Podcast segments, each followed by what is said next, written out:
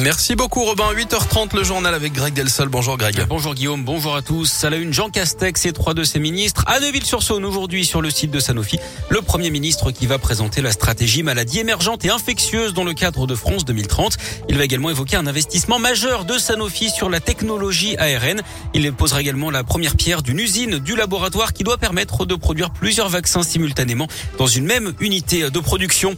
Nouvelle étape en vue de la présidentielle. La liste officielle des candidats candidat sera publiée aujourd'hui à midi. Elle sera annoncée par Laurent Fabius, le président du Conseil constitutionnel.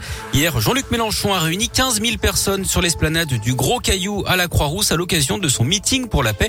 Il a notamment dit non à la guerre en Ukraine. 2500 personnes se sont également rassemblées pour les mêmes raisons à Place Bellecour. D'ailleurs, un espoir pour les civils qui fuient les combats en Ukraine. Moscou annonce ce matin que plusieurs couloirs humanitaires vont être ouverts ce matin, mais aussi un cessez-le-feu pour évacuer les civils des villes de Kiev, de Kharkiv et de Mariupol. Les soldats russes se préparent à bombarder Odessa, le principal port d'Ukraine. Ils se rapprochent également de la capitale, mais font face à la résistance acharnée des troupes ukrainiennes. Un million et demi de civils ont déjà fui la zone des combats en dix jours. C'est l'exode le plus massif en si peu de temps depuis la Seconde Guerre mondiale. Dans l'actu régionale, ces incidents à la prison de Bourg-en-Bresse, dans l'un hier, plusieurs détenus ont refusé de regagner leurs cellules dans l'après-midi.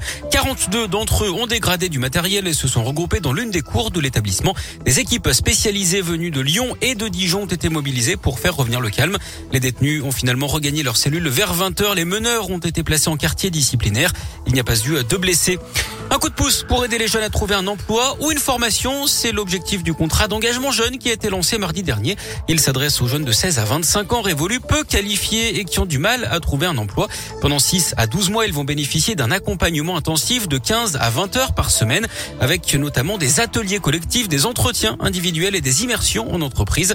Ce sont les missions locales et Pôle emploi qui sont chargés de les accompagner. La semaine dernière, les premiers contrats ont été signés, notamment celui de Laura, 23 ans. Elle nous explique ce qui l'a poussé à s'engager dans ce dispositif. J'ai décidé de m'engager à signer ce contrat euh, afin de m'aider à trouver une formation, euh, une voie professionnelle. J'ai pas pu suivre les cours comme je voulais suite à des problèmes de santé. Et puis là, maintenant que ça va mieux, j'ai vraiment envie de pouvoir aller travailler ou d'être formée euh, dans une voie qui me plairait. J'ai pensé à l'infographie, donc j'attends justement de pouvoir rentrer dans ce dispositif afin d'en savoir plus, afin de, de pouvoir me préparer pour éventuellement sur une formation Je pense qu'effectivement d'avoir des, des, personnes pour m'accompagner et m'aider dans mes recherches, voire prendre confiance en moi et ça peut ça peut être vraiment une bonne chose. Le jeune peut bénéficier d'une allocation pouvant aller jusqu'à 500 euros par mois en fonction de son âge et de ses ressources. L'objectif pour le gouvernement, c'est d'accompagner au moins 400 000 jeunes cette année grâce à ce contrat d'engagement jeune.